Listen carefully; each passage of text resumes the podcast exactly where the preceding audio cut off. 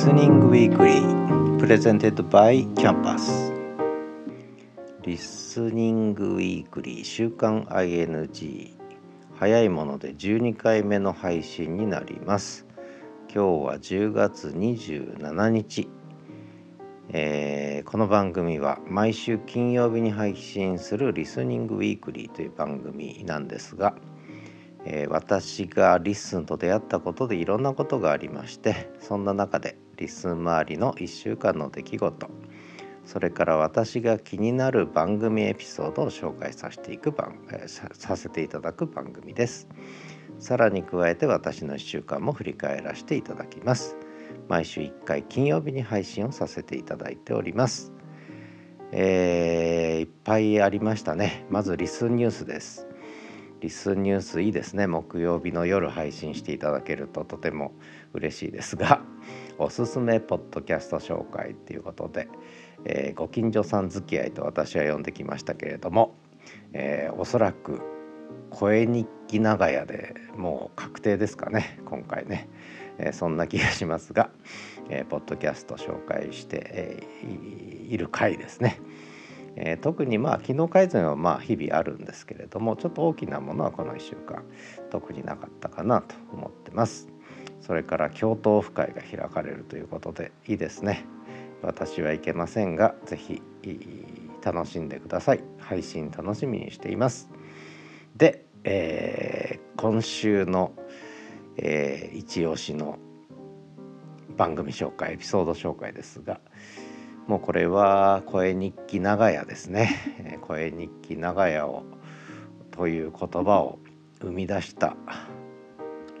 えー、西野さんね。すごいですね。西野絆さん、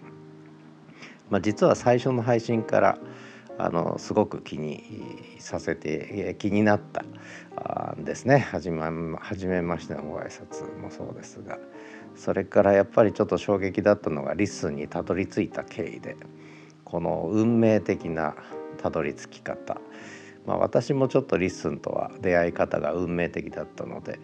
えー、すごくこの何でしょうね。何かありますね。これはねこのたどり着いた経緯もうあちこちに行くたんびに LISTEN とこう出会い頭事故を起こしたみたいなそんな感じでしたけれども、えー、すごいなと思ってこれも聞かせていただきました。それと LISTEN のいいところ助かるところ。これも全く共感しますね。私もこれまでに、えー、いろいろ LISTEN についてはだいぶ語ってきたんですけども特に共感したのがこの視覚優位というねで多分私も視覚優位なんですよね。あの本当に聞くのが苦手で特に人の話を聞くのが苦手でポッドキャスト聞くのも結構苦手ででむしろ読んじゃう、えー、で LISTEN さんのいいところはやっぱり読めるというねこれはもう多分私これ LISTEN なかったらポッドキャストやってないぐらいいいな感じですね。まあそういう意味では本当に視覚優位という話はとても説得力がありました。あのそれとまあ他にもちょっと細かくね、えー、言うといろんなことがあるんですけどもあもう一つこれ10月23日の「波紋とか海に流す手紙」これも全く共感してしまって私もあのポッドキャストやリスンやるのはメッセージインナボトルっていうまさに海に流す手紙というのが自分の中では一番しっくりくるですよね。でただこの波紋っていう言葉ねこれは思いつかなかったですね。波紋。なるほどなと思って、えー、聞かせていただいた上で10月25日声日記長屋。これすごいですね。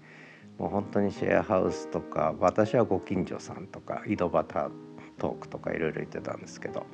やっぱ長屋ですよねこれね。長屋。で長屋っていうのは英語で言うとないんですけども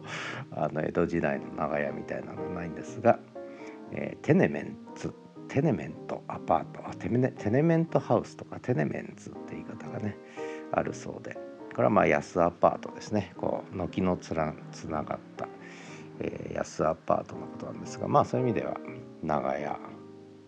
テネメンツ、まあ、英語で言ったとこで何の意味もないんですが、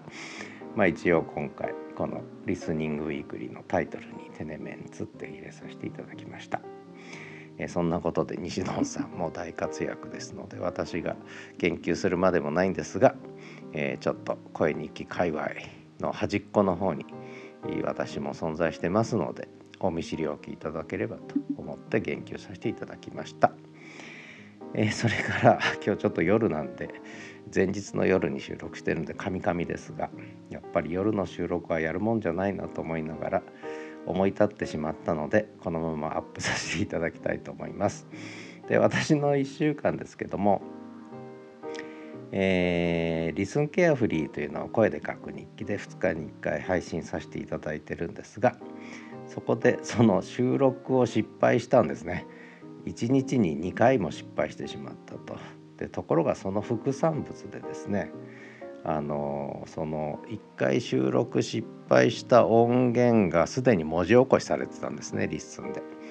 えー、でそれをで再収録しなきゃいけない羽目になったんですが再収録の時にはその文字起こしされたものを台本代わりにして再収録できたということでとてもこれはねあの楽でした再収録がね。あの普通めげちゃうじゃないですか。なんか資料作っててデータ消えちゃったらめげるのと一緒で。ああ失敗したと思ってもう一回やんなきゃってのは一番嫌なんですよね。繰り返すのが特に私嫌いなんですけども。同じこと繰り返すのが嫌いなんですが台本があったおかげであの結構、えー、なんだろう。まあ手軽にできたって変な言い方ですけどね。えー、そういうところがあってこれもまた面白い使い方だなと思ったんでこれからはもう雑に収録したのを、えー、一回リスにアップして下書きにして文字起こしをしてもらったやつを台本にしてちゃんと収録するなんてやり方もねありかなとか。えー、こんなことするとまたリスのサーバーに負荷がかかって、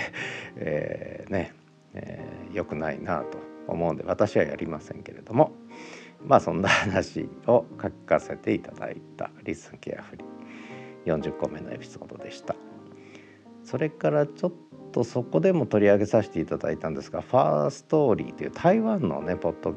キャストのホスティングサービスがあって結構最近始まったんですがこれちょっと1個利用させていただいてそれで「北海道の声」という番組をねちょっと試しに立ち上げさせてもらいました。でこれはいろんな意味があるんですけどやっぱりちょっとファーストーリーね、えー、がどんな使い勝手かっていうのをやっぱり確かめたい。でまあそこからちょっとリスンの今後とかもっと LISTEN を良くするためにね、え、何か参考になることもありそうだなと思うんで。でまた Firstory は Firstory で特性があるんでね、え、ただこうこじんまりとした最近始まったホスティングサービスアジアのねとしてはやっぱり親近感を感じたもんですから。ちょっと使い始めてるよなんて話ででそこを使って、えどんな番組にしようか考えたんですが北海道の声ってね、まあ、とりあえず台湾の方も聞いて見える可能性があるのでその辺を意識して、えー、北の果てからお送りしてますというふうにしてみました。それから、えー、もう一個東一郎という北海道犬私飼ってるんですがその名前の由来当てクイズと今始めてまして、えー、ヒント1つ目2つ目まで出しちゃったんですね。えー、これぜひ当ててほしいなと思ってここでもちょっと宣伝をさせていただこうかなと思います。まあこれもリンク貼ってありますので、えー、お聞きいただければありがたいと思っています。ということで、えー今週のリスニングウィークリーちょっとカミカミで聞きづらいかもしれませんがあ聞きづらかったかもしれませんがっていうか聞きづらかった方はもうすでにここまで聞いていないかもしれませんが、えー、まあ文字で読まれた方もいるかもしれませんが、えー、くどいね、えー、10月27日の、えー、リスニングウィークリーをお送りしました。えー、ついでに言えば明日私還暦の誕生日です、えー、特にプレゼントは募集していません。ではまた。